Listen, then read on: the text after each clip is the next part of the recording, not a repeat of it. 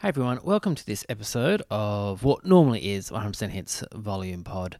Uh, a bit of a different episode this week. So, I'm not sure how many people uh, would know, but in the news uh, this week, fellow comedian Bella Green uh, passed away. She um, it was earlier last week, and I thought it'd be nice to pay tribute to her by putting an episode that was behind the paywall um, that she did with me called Top Five. Um, we did, looked at the 1996 Hottest 100 and chose our top five songs from each and just a music chat. Uh, Bella was really, really funny, really great. We chatted lots about music. We had very similar tastes in bands, especially growing up. And I'm putting this out there because one, it's a like she was great, and two, there is a uh, GoFundMe to pay for funeral costs and I'll put the link in the show notes. So if anyone out there, I understand money is tough, but if you enjoyed either a podcast that I did with Bella or Bella's book or her stand up or just want to help out, um, you can go there and donate to uh, the funeral costs and also um, to look after her cats that she had. Um, yeah. Anyway, this is the episode. Please enjoy it remember Bella. She was really, really great. And I'll see you next week with regular programming.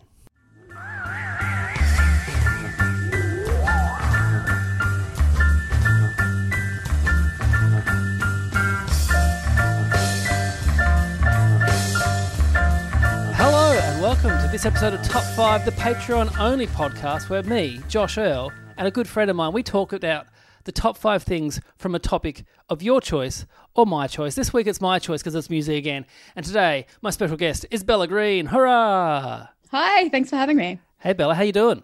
Um, lockdown crazy. Yeah. Totally stir crazy. So it's Well- been very fun to listen to a hottest 100 and I know. have an activity to do. So this is the- for the listeners who it's in the title, but we're counting down the top five songs from the hottest 100 from the year 1996.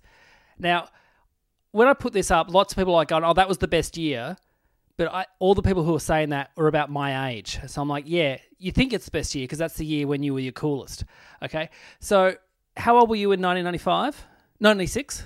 In 96, I was 11. 11. Yeah. See, so a little bit too young. Yeah, For see, this. for me, I was like, can we have the 99? Like, like Yeah. the 1999 is my peak um, So- hottest 100. It's the one that has like all the dead butterflies on display. Yeah, is that like Queen? Queens of the Stone Age in that Yep. one? Yeah. Yes. Okay. Yeah. Cool. I'm trying to put my head around because this was I was in year ten going into year eleven, which Oh, in perfect. Tasmania you you feel like you're really advancing because you go to a different campus, you go to a different school, and it's like real kind of like what Beverly Hills 90210 was in terms of people just kind of walking around. There's a cafeteria. it- You call your teachers by your first names.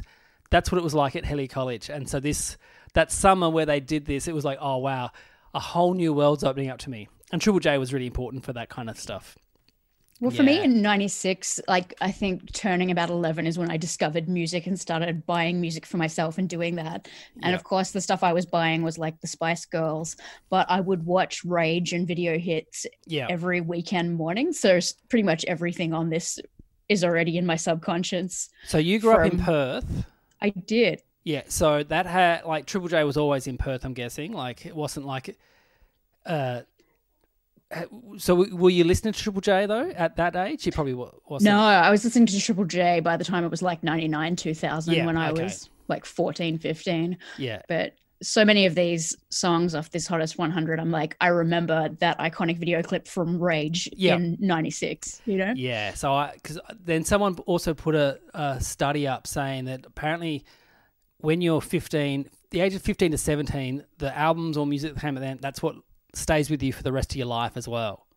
So I don't know if that's true. I looking through this list, I go, yeah, I, I can see that. There's some some big name artists who I've got pretty much their whole back catalogue in my CD collection. So let's let's kick this off. How this works is you go your number five, I go my, my number five. I also should point out for listeners who are overseas, Triple J is the alternative radio station. It's it's billed as a youth radio station, but you know there's a guy on there who's like in his 50s who hosts the new music show. So I don't know what what they're going on there, but here we go. So Bella Green, the number five song from the Hottest 100, 1996. Uh, for me, it is Everclear, Santa Monica. Oh, amazing, amazing. I am still living with your ghost, lonely and dreaming of the West Coast. I don't wanna be your downtime. I don't wanna be your stupid. I love. I think Everclear are like such a. They almost feel like a guilty pleasure band because Yeah. they were really like almost soft rock in that kind of post grunge era. They really are poppy, but they have, I reckon, five or six songs that are just jams that I can still put on the best of Everclear and just skip through to those songs while I'm driving and have a bloody great time. It is very funny. These a band like this who they're not in my list. They're not in my five, but I they do bring up such a memory of being 15 and because they they're very accessible. Like they're a little bit alternative, but not really. But uh, what I think what sours them for me is that they brought in they were kind of the influence for a lot of bad copycats of that Southern California kind of like, hey, we're kind of dudes and we're going to sing about dude stuff and yeah. But- For me, I really got into this song when I was 20 because I moved from Perth to Melbourne and I'd had like a bad breakup and a lot of things I was running away from. And the whole song is about, you know, breaking up with someone and moving to the West Coast. And Yeah. like, I was feeling that quite strongly. My thing as well, I even at an age of 15, when that guy was bleaching his hair and going bald, I'm like, this band's not going to last. I'm sorry. Michael Stipe and Phil Collins are the only two people I can think of at the top of my head who have maintained a career through balding. Oh, actually, no. There's another person who we're going to Uh, to yeah, who's about. probably on both of our Yeah, lists, yeah, I would okay, say. Yeah. yeah. So yeah, that's a bit of a bit of foreshadowing, actually. Well, I might even bring mine up now because this is number five on my list. It could be way up for you, but the song oh, I've it is. chosen It's way up. on, on my list is the song 1979 by the Smashing Pumpkins.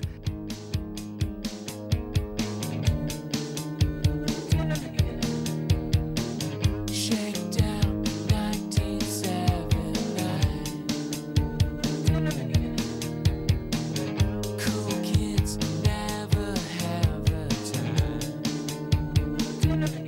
Now, I should point out at the time in 1996, the Smashing Pumpkins in Burnie were right up there with another band who ranked very high. So Tool ranked number two in this list.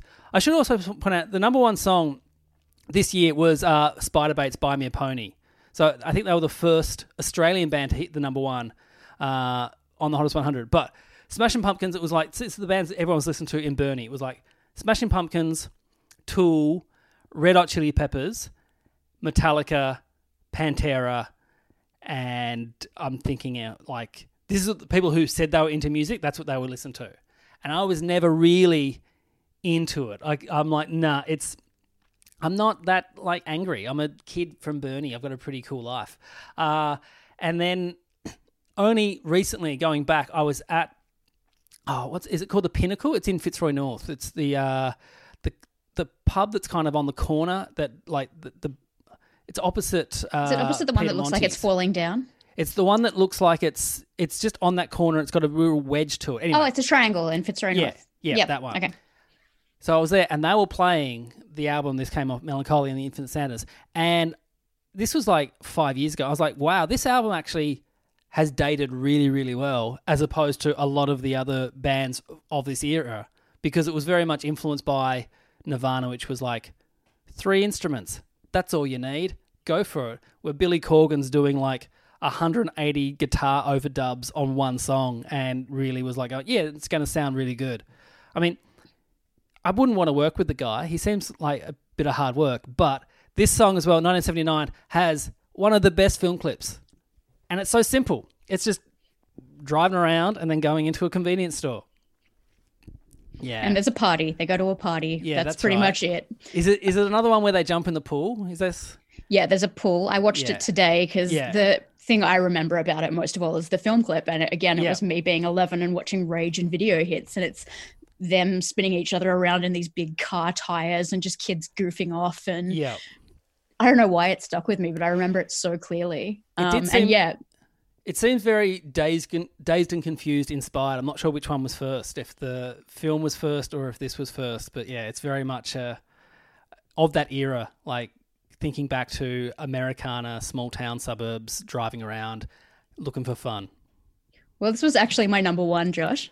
You're number one. 1979 was my number one. We've given it away too early. That's right. I've peaked too soon. That's fine. It's a good song. I I also my I have another job sometimes where I work at the state library, and one of the uh, one of the programs I run there is making zines with kids. And I didn't write the program, but another guy wrote it, and he had a uh, while you're making the zines with the kids, he has a playlist that you play, which kind of goes through this DIY culture, and it's it's really cool. So it has all this like '70s punk and this Mel like this Melbourne stuff, and and but then this song 1979 is on that playlist, and it's always that thing. I'm like going, I don't think this is in with the zine culture. Like I just for me, but it's always the song. I'm like, oh, good, I like this song. This is a song I can actually listen to, and I, I know exactly how far we've gone in the session when this comes on. It's like, all right, the next song we need to pack up. So this is good. This is good. Uh, um, I think it doesn't quite fit with that 90s DIY vibe because it's very much Billy Corgan being nostalgic about his own 70s like Yeah. upbringing. Like Yeah. I think you feel that really strongly through that song. Like Alright, it's oh. such a 90s song while being him thinking about the late 70s. I should also point out this in in the actual chart when it uh, number thirteen. Yeah, I should uh, see where Santa Monica went. Do you know where Santa Monica was in the chart? Real good question. Let me Oh, tab- I've got it. I've got it here. Twenty four. There you go. So pretty high. Yeah. Pretty high. All right. Yeah. There we go. Okay, you're number four then, Bella. My number four. Um, where's my list? All right, I went for a real out of left field one here. I was thinking about bangers that make me want to dance. And if you look at this 100, there are so many amazing bangers that would get you on a dance floor. Like there are two Prodigy tracks. Yes. Um, there's Chemical Brothers, there's Born Slippy, like there's some great ones. But you know what would get me on a dance floor any day is um, Tori Amos, Professional Widow, the Armand Van Helden remix of it, which is at 97.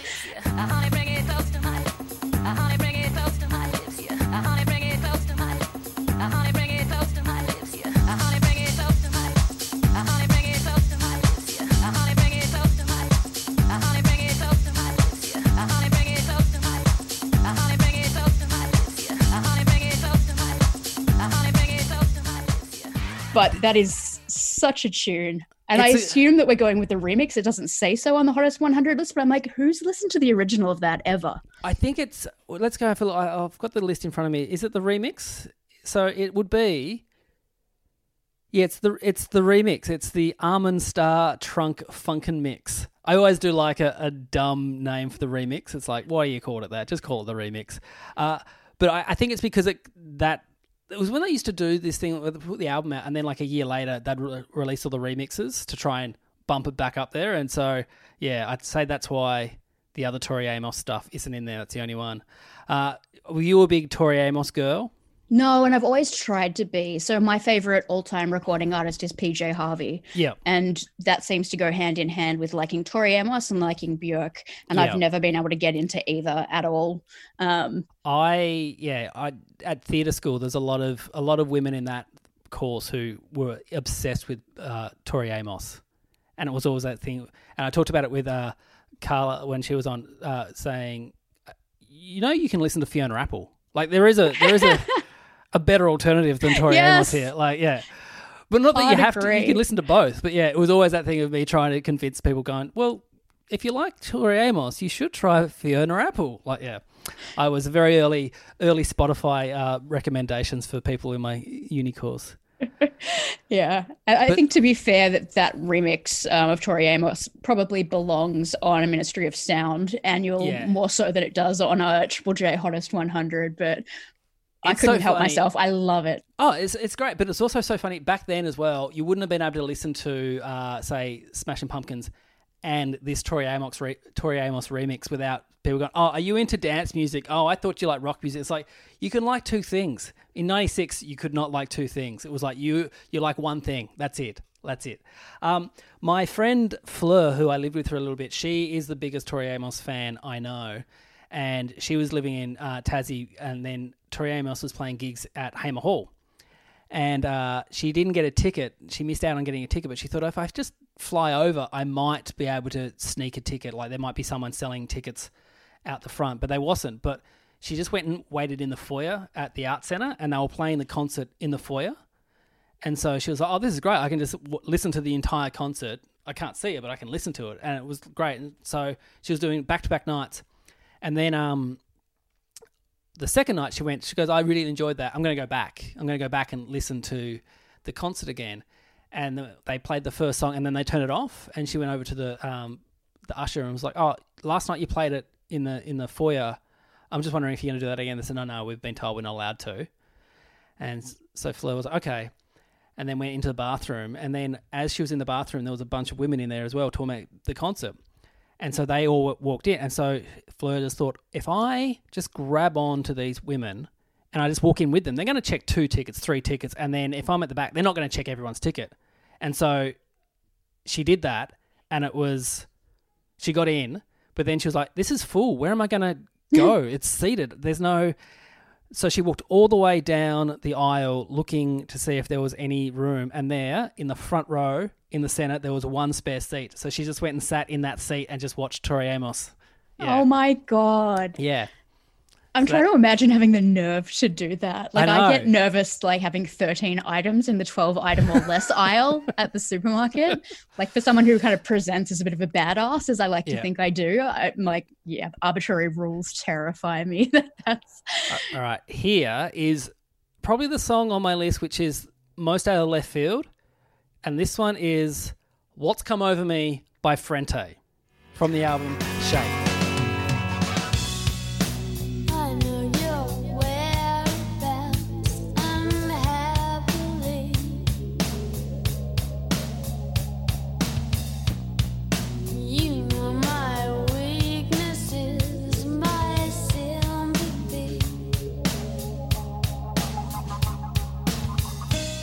Okay, so interesting. Actually, you talk about why, and then I'll tell you my thoughts about it. Okay. Now, when I I bought this album when I was in in grade 10 in 1996, I very much enjoyed Frente. I had a massive crush on Angie Hart ever since she did the cover of Juice magazine. And for those who don't know, she did the cover of Juice magazine where she was uh, naked, but she was holding herself, so you couldn't see anything. But it was like, oh, that's I'm in love with that woman. And then uh, it was back when, like, when you bought an album when you were that that age, you really had to invest in the time into listening to the album. And so, as a 14, 15 year old kid, probably not aimed at me. I'm not going to say that Angie Hart and the band were writing this for a 15 year old kid in suburban uh, Burnie, but I love this. al- Like I listened to this album so much as a kid because also I only had like 10 albums to choose from. So I was like, all right, this is going on again. And uh, I remember in year 12 doing a uh, dance piece to this song. And it was like, all right, yeah. So when this was on the list, I went, oh, that's got to go in. That's got to go in. What was the dance piece like? Oh, very, very took myself very, very seriously when I was doing dance, Bella. I was oh, very much. It was, you know, your modern, contemporary type of dance. It's beautiful. Very much like doing a bit of this action with my arms, like swinging around. Yeah, Yeah. Incredible. yeah. All right. So that's my number four. Not to not to offend, but I have, if you asked me, would always say that I don't like Frente, and I've never really thought about it too hard. Other than all I know is is accidentally Kelly Street, and I've just Yeah. been like, God, that song annoys me. Yeah. And I know so many people who are just a little bit older than me who love them, and I'm always just like, no, not for me. But because we were doing this podcast, I went and listened to a lot of the tracks. So I'm like, I don't know that song. Um, from this hottest 100 and god so many of them i was like i didn't need to know this song it's Yeah. fine why does this exist but that Frente track is the one that I went, this is actually really good. I should Yeah. listen to them. It is really funny because it was that thing of like that first album of theirs, which was all very accidentally Kelly Street and a la da da a la da da da da, Yep. has not dated well. But also, I think Angie Hart was 17 when she was writing those songs. And this is what I always find funny when like the Late Show did the accidentally was released, which is such a a mean spirited type of song in terms of like she was like 18 at the time and then this really popular show is just making fun of an 18 year old you know just having a go writing some songs and so it was I- like a parody of it? Or? yeah, it was a parody, and it was the parody was accidentally was released, and it was like pretty much just saying this is an annoying song, you're annoying, and it really does tell you that you know in 1993, 92, uh, punching down was fine. Like, whereas we've come a, we've come a bit further now that you know people would go, yeah, that's not cool. You guys are in a position of power here. You don't need to rip a brand new artist to shreds just because you think that she's a little bit annoying. She's probably not writing it for you guys. That's what you got to remember. It's a good film clip for this one too. All right, if- I'll if check it out. It's now on my list. You've actually changed my mind about Great. Frente, so that's Well- something. Just this album. The rest is, you know, the first album, not so much. Just this album. All right, Yeah. noted. All right, your number three, Bella. Okay, my number three is Nada Surf, popular. He'll appreciate the kind, straightforward manner in which you told him your decision. Unless he's a real jerk or a crybaby, you'll remain friends.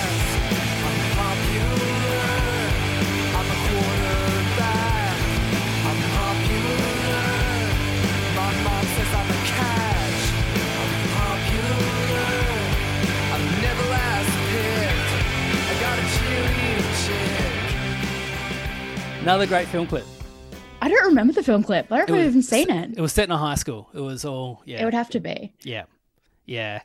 My uh, my friend Dion was a big Nada Surf fan, like pretty much off the back of this song. Is And that possible? Because it's a one hit wonder. Yeah, but he had the album, and it was like, yeah, Ah. Nada Surf. And when we lived together at uni, he was very much still listening to Nada Surf. Not a surf. I was like, did they ever have another hit? I'm like, didn't they do the theme song to Buffy? I was like, no, that was Nerf Herder. Yeah. Um, they definitely did not have another hit. I feel like a Hottest 100 always has a ton of like novelty songs in it. Yeah. And this is almost a novelty song to me, Yeah. but I think it's it's still so listenable. I don't know. At the, at the end of the show, I always do honorable mentions. This was in my honorable mentions. Ah, beautiful. So this Oh, one- can I have an honorable mention? yeah, That's so of course you can. So this another song that's in that kind of mold in this uh, list is "Standing Outside a Broken Phone Box." I Booth. love that song. Yeah. That's not in my list, but I love it. I forgot all about that song, and I realized, and then I listened to back to the list and went, "Oh, this is actually a really, really good song." I, I don't know what happened to that band either, but yeah, I'm sure they've done stuff. I'm sure I could look it up. I know how to use the internet. Well, I did look up when I was seeing if Nada Surf had any other songs. They are still going. They're still making music. They're still touring. Like they've Alright. pretty much never stopped. And Excellent. I think they were like, yeah, it's both a blessing and a curse to have this one song that Yeah. people like. We if we don't play it, someone will get mad, and if we do play it, someone will get mad. And Yeah, I reckon there's a lot of bands like that, and if they stick it with it long enough, they come around again to all right, we're going to play this song.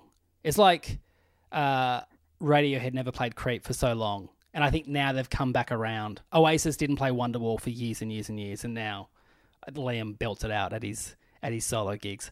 Uh, yeah, I think you kind of you must get sick of it. You must get sick of someone asking you the entire time, just play this song, play this song, play this song. You're like, I've worked really hard on these on- ones, and then you get to an age where you're like, yeah, all right, this is not about us anymore, is it? It's about you and nostalgia.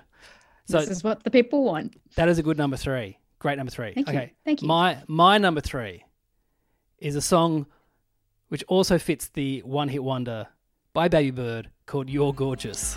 Oh no.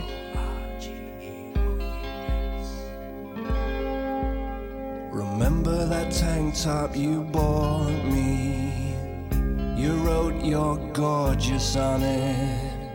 You took me to your rented motor car and filmed me on the bonnet. You got me to hitch my knees up and pulled my legs apart. You took an Instamatic camera and pulled my sleeves around my heart. Because you're It's a- and it was another one hit wonder, and another was played a lot. Like this was really, really flogged. I can't remember where it came on the list. I think it was quite high though. It's really high. It's like top 10, top 20. Yeah, number 10. Yeah. Number 10. Yeah. So it's like for the listeners, I've played a little bit of it. It's it's catchy, but it's also one of those songs where it's like it goes through stages. I think a lot of these songs in the list, it's got oh, it's got a really great bit in this section, and then it they change as well. I'm not sure if I I won't say it in case it's on your list, but um, there's another band who I really like who's in my honorable mentions who do this, and I'm like, oh, if only the whole song sounded like that little hook, it'd be great.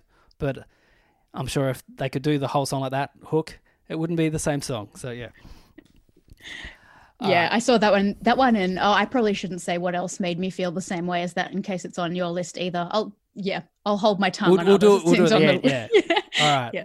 Okay, so we're up to number two. This is exciting. Number two.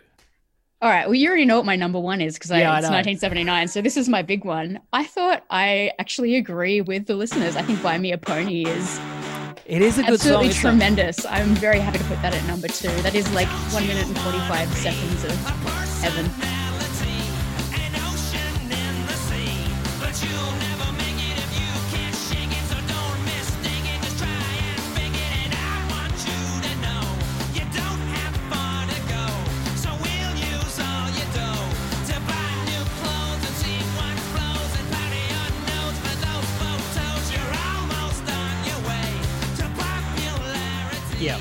I remember listening to this live and being very excited when I realized that was going to be number one.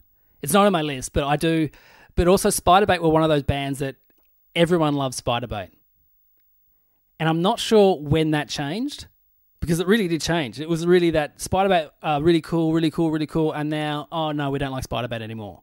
It's like, oh my god, they covered Black Betty. No one is listening to this. This is so lame. Well, that was yeah. Is that what it was? Maybe it I was reckon the it's cover. that of- era. Yeah, it was. Yeah, and I guess also their fans kind of aged out of being into music, and so it was like we're not going out. But also, I remember Spiderbait had a really big reputation of their gigs being quite frenetic and quite like dangerous in the pit. And I remember the first time I saw uh, Gerling, who uh, my, were my favorite band for many, many years, uh, they were supporting uh, Spiderbait. And it was, I was there to see Gerling. And then Spiderbait happened around, like, then their fans kind of just gathered around me. This was at the Saloon Bar in Launceston in 1999. and uh, when I remember I was with my girlfriend at the time, and we just had to leave the pit when this song came on, and that other song they used to play, which was about, uh, was it? They have a song about drinking beer, or was it a song about? Was it "We're all here drinking beer, drinking beer"? I do not remember. I think that. I think they did. I think it was one of the earlier ones, and it was like this is going crazy. Like I actually fear for my life because there's a whole bunch of people in Launceston who are just angry and just want to fight people, and that's why people would go to the saloon in the first place. And uh, I was like, I've got to get out. I've got to get out to the next level. I've got to go up and watch from the balcony. I think I've had nothing but scary experiences in Launceston as a whole. So I as a whole, understand. as a whole is correct. Yeah, uh, yeah. I remember when I moved from Launceston to Melbourne, and people were, like, "Oh, do you feel like unsafe in Melbourne?" Like I, I've I've lived in Launceston for five years. I feel so much safer in Melbourne than I do. I used to walk. I used to go to the corner, and I was living in Fitzroy, and walk from Richmond to Fitzroy pretty much every Friday or Saturday night. And like, yeah, I, I feel completely safe doing this, just walking down Hoddle Street, then crossing like the dark alleyways. I would never do that now, but as a dumb nineteen-year-old, going, yeah, this is fine. Like, I no, how old? Twenty-two. Yeah, just going, yeah, this is fine. Still dumb. I think Uh, growing up in suburban Perth made me feel very much the same way and still Yeah. does when I go there for Perth Fringe. Sometimes walking around Northbridge at night, I'm like, nothing freaks me out quite as much as Perth does. Yeah, Northbridge and the Valley in Brisbane both have a, a a bad energy about the place, and yeah, I, am not I'm not a big fan of Northbridge at night. It's lovely in the day. Uh, so number two, you chose the number two. Why? Why number two? Why number two? Well, when I first looked at it, you know, when you look at a hottest 100 and you either instantly go yes or no when you look at the number one pick, Yeah. like I looked at this and I was just like, yes, that feels perfect to me. I love this track. I love that it's an Australian band. I love that it's the first Australian band to get it. I love that this is a song that I still love anytime it comes on. Yeah. I love that it's a song that when it finishes, I'll listen to it again. Um, yeah, the only reason it's not number one for me is because 1979 Yeah. is better. Now that I know that you're you don't have a song that's number that is in the list. Now I want to talk about Underground by Ben Folds Five. Ah, Because if this, if I was doing this list as a 15, 16 year old boy, that would have been one or two for me. I loved that song.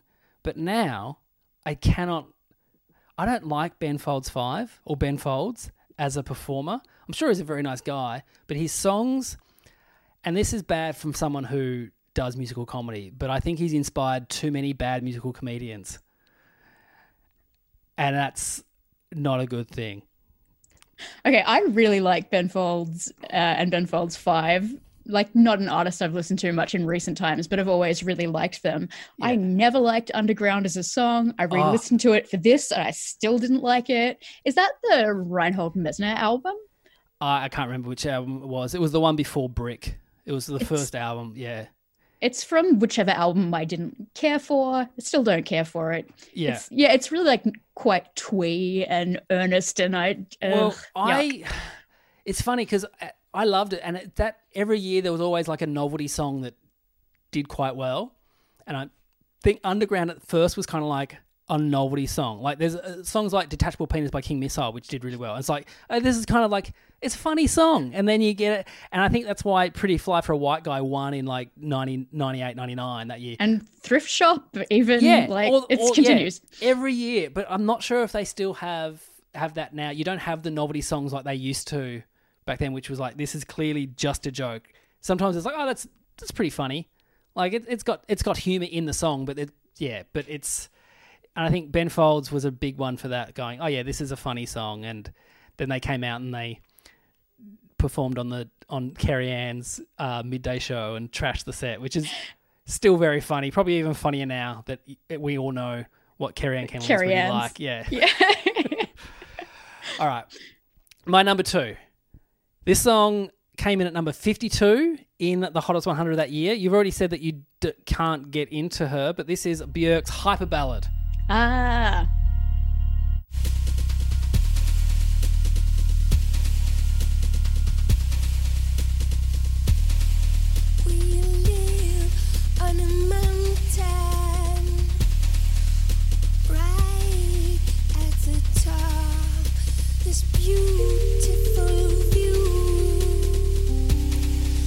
Is, uh.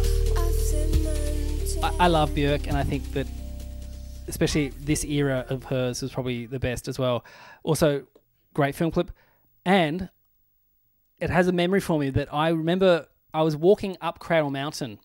Friends of mine, we went uh, to Cradle Mountain for a weekend, and this was probably 2000, 2000 yeah, the year 2000.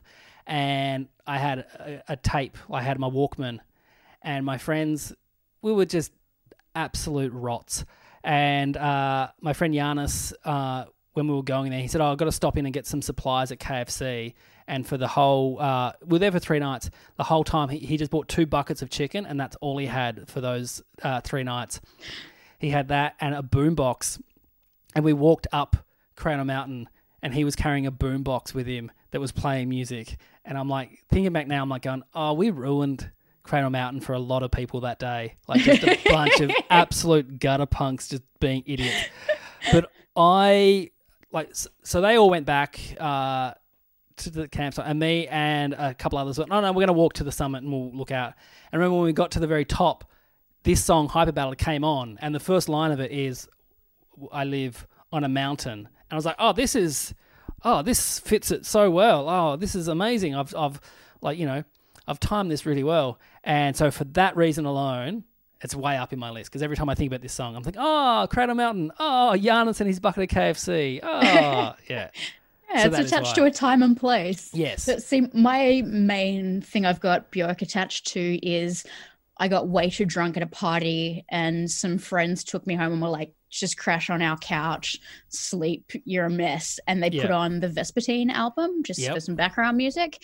Um, and it's just somehow ingrained being vomitously drunk and having a Yeah. terrible night way too early into my head. My other Björk memory was when I realized that I, I might not be emotionally mature as my other friends and uh, my girlfriend at the time when we watched uh, Dancer in the Dark at the cinema.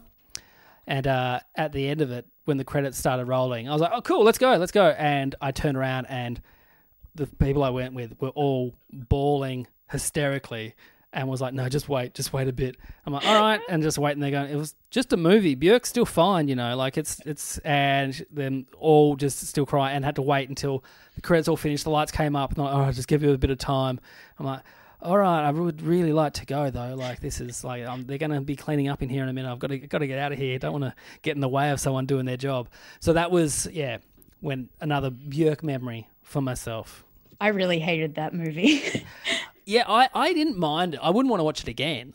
But I don't was, think anyone would want to watch that twice, even if they really enjoyed it. Yeah. it's pretty depressing. But I, I would recommend watching it once if you've not seen it and you listen to this. Give give it a go. I'm not sure if it's on Netflix or anything like that. I don't think Gus Van Sant is he the one who directed it. Yeah, I think so. I think he I think he hates it, or he hated working with her and she hated working with him. Oh, Yeah, because apparently on the director's commentary at the end of it, he goes, "Well, that was that. What a piece of shit." And then yeah, I think that's it. Oh, that's on that. All right, your number one. We know what number one is, but let us explain. 1979, Smashing Pumpkins. Are you a big Smashing Pumpkins fan? yeah. I got into pumpkins pretty heavily in like early 2000s when I became a goth. Yep. Uh, um, when I was 16, I met this guy I was going to high school with called Spike.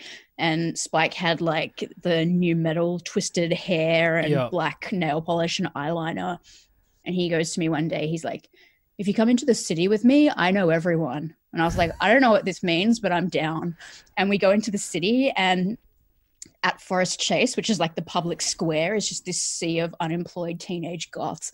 They're all like, "Hey, Spike!" when he comes in, and I was just like, "Wow, you do know everyone. This is so cool." And so suddenly, I was like dyeing my hair black and Yeah.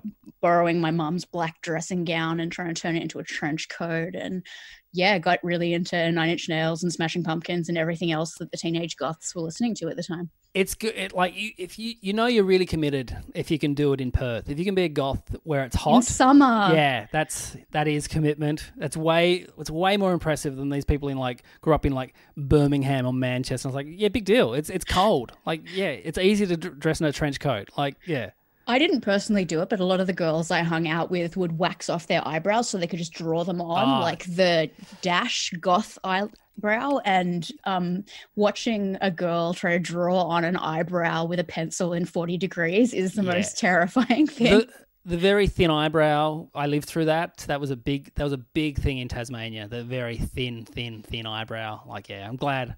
I'm glad we've now come to our senses and people are like, hey, you can have your eyebrows. It's fine. You don't have to wax them off. But yeah, there were definitely kids listening to Smashing Pumpkins when I was in high school, like Yeah. more like the year 2000. Um, but I wasn't cool enough to actually be listening to them. It's definitely something I got into after when I met cool people who listened to Yeah, music. see, so my thing with the Smashing Pumpkins, even though I like it now, but growing up when everyone was like listening to them, they were trying to explain it to me. I'm like, I just if I don't get it, I'm not going to get it by you explain. I'm not going to appreciate it anymore by you explaining it to me. It's either I like the song or I'll get it in my own time. Having someone go, no, no, listen to this bit. You've really got to appreciate. It's just going to put anyone off the music. Like it's always that thing of like, I'm always people like. Uh, People sometimes get surprised when they're traveling with me in a car and I'm not trying to play music all the time. I'm very happy to have no music in the car. And everyone's like, oh, I thought you'd be into like, you know, DJing. And I'm like, I don't care if you guys like the music I like. It's I like the I didn't write it. It's just music I like. I, and so I think Smashing Pumpkins, I had a flatmate, Mick, who was very much into bands like the Smashing Pumpkins and also Ben Harper and Tool and was trying to explain the musicality of it to me. And this is before I played any instruments. And I was like, yeah, it's you're making it sound like maths. I don't want to do homework when I'm listening to music. Just let me just let me listen to it. Yeah.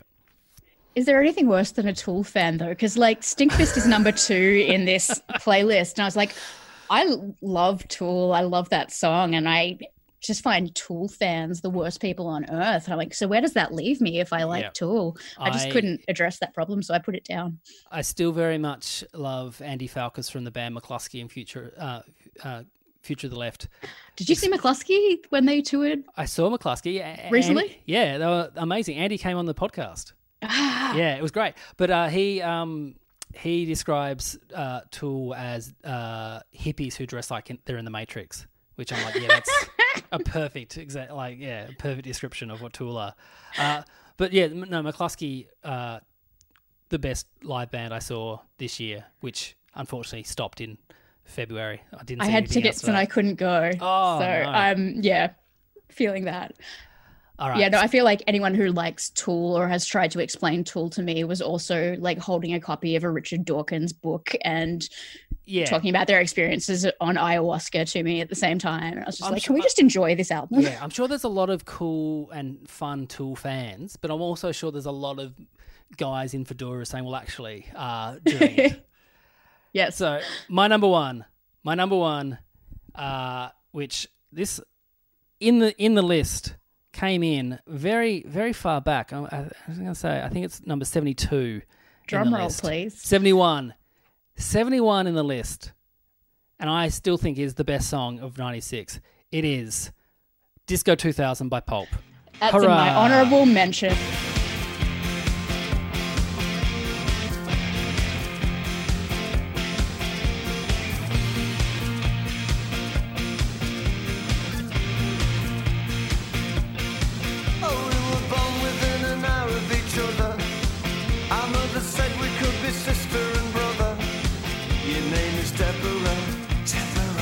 Deborah. This was uh, like Pulp was the the band that my friend Justin Heazlewood, who also went by the Bedroom Philosopher for many years, uh, we kind of it was his band really. He was really much I love Pulp and dressed like Jarvis Cocker for many many years, and so this song as well. Very much at parties we would be like putting this on and singing singing this to each other. And avoiding people's glances in burning, going, uh, uh, I think you guys are gay. It's like, nah, we just like music. That's all. Yeah, but have I you have you seen uh, Pulp or Jarvis Cocker? I've seen Jarvis Cocker solo. Yeah, I saw him great. at a Meredith, I think, at a Meredith Yeah, maybe a decade ago, and he was amazing live. yeah. I saw him in at the forum, and he had a book of Australian phrases. And just go, "Is this the real one?" And be like, "Snot log." I went down to the shop to buy a snot log. And go, yes, that's the real one. But he said a few that weren't. But what I loved about that gig, he came out and he said, uh, "Your name is," and we'll just say different names, and then go, "My name is Jarvis." and your na- and then he had the song I think it's Angela or something like that. I can't remember the name of the song. It's off his solo album, and then just started playing that. I'm like, oh, you're actually a really good frontman. You are actually not. There's not. There's a reason why you've got a career that lasts like almost 40 years now. Like you actually are very very good at this. Yeah, I remember when we saw him again. Pulp is very much one of my best friend's favorite bands, Yeah. and they're a band I really enjoy, but it's more her thing than mine. Um, and yeah, when we saw him solo at Meredith, I was like, I'm converted. Yeah, He's yeah, he's a front man. He's amazing. Yeah. I also think um, the lyric, how does it go? Your name was Deborah, but it never suited you. Yeah. And he manages to rhyme Deborah and suited you. yeah. And it's, oh, that's perfect. That's Yeah. a real skill. It's very good. Now, also, I, there's a whole bunch of bands I didn't mention in this that I, I still listen to. So the Lemonheads uh, were made this list with uh, "If I Could Talk, I'd Tell You." Not the best song off that album, um, and that album is amazing. It's a sh- uh, it's not it's a shame about it's Car Button Cloth. Uh, Outdoor Type is on that. Why didn't that make the list? I don't know. Devil's Haircut and uh, what else is on there? Uh, a whole bunch of Beck stuff because he released Odelay that year. Not on my list, but almost, almost made it. But I'm like, I had to have room for the other ones. Uh, one song I thought would be on your list but didn't make it uh, was uh, "Bulls on Parade" by Rage Against Machine. I don't know why. I had you pegged as a Rage Against Machine fan. Ah, I feel so um cozy cozy about um Rage Against the Machine. Like I don't feel particularly positive or negative. I'll hear Yeah. a rage track and be like, yeah, this is a good song. I have never really yeah. Yeah, I quite like that you've perceived me as a a fan. Like that's I'm like that's I'd like to be seen as a fan of Rage Against the Machine. that's quite cool. So, did you only have the one uh, honorable mention? Was that Disco Oh, I could go or- forever, but the big one I didn't put on there was um, Glycerine by Bush. yeah, that was that was also a very big song in Burnie. That and the live throwing huge. copper album. Oh, that I was, love Live's Throwing Copper album. that, that were the two. Every single, I reckon, every single person from my generation had those two albums in their collection. Yeah. Uh, another one which I almost had in uh, is El Scorcho by Weezer. Uh, mainly because I think Weezer were one of those bands which got me into other bands. So I'm not a big Weezer fan. I like the Blue album; that's a really good album, and and this Pinkerton's great as well. But uh, it was all the bands that were inspired by Pinkerton that I got into a bit later. That I'm like, oh yeah, I I see where the lineage of this comes from. Uh, and the other one, which I was from, is uh, the Eels, Novocaine for the Soul. Great song. And Susan's House is the song where I'm like, oh, the hook in Susan's House is great. And then the, the talking bits, I'm like, all right, I can I can skip over this, but I want to get back to that hook. Yes. Never quite got eels. Like I always feel like I want to like them a little bit more than I do. Yeah, I, I there's a few bands like that. I I used to say that about Ryan Adams. Oh, I like- love right. Yeah. Are you- and are you allowed to still love I Ryan know. Adams? Well, you, this is behind a paywall. You can say that behind the paywall. Yes. No one's going to cancel you. But I, yeah, I, I, Heartbreaker is a great album. And then there's a few other songs that I quite like. And then I'm like, oh, the idea of Ryan Adams is better than Ryan Adams. Like the idea of this guy who's like country inspired and really kind of like verbose and writes his, and, and writes just lots and lots of songs. I'm like, oh, I, I like the idea of this. And then I hear his songs. I'm like, oh, I want to get into it. I, I just can't. Like, yeah. It's all. It always fair. feels like there's team Team Ryan Adams or Team Wilco. Yeah, it feels like they're they're against each other. No, I love both. Oh. Yeah, I like Wilco. Almost named my son Wilco. Hey Bella, this has been lots and lots of fun. Thank you so much for uh, being a guest on Top Five. Hey, uh, thanks everyone for being Patreon subscribers. You guys are the absolute best. Make sure you fill in the comments underneath your top five of this list. There's some really really great songs in there. Your Mind's in there as well. I didn't I didn't put any of their songs in though though because please don't ask me to smile's not on the list. Hey Bella, always a pleasure. See you next time. Bye. Thanks, Josh.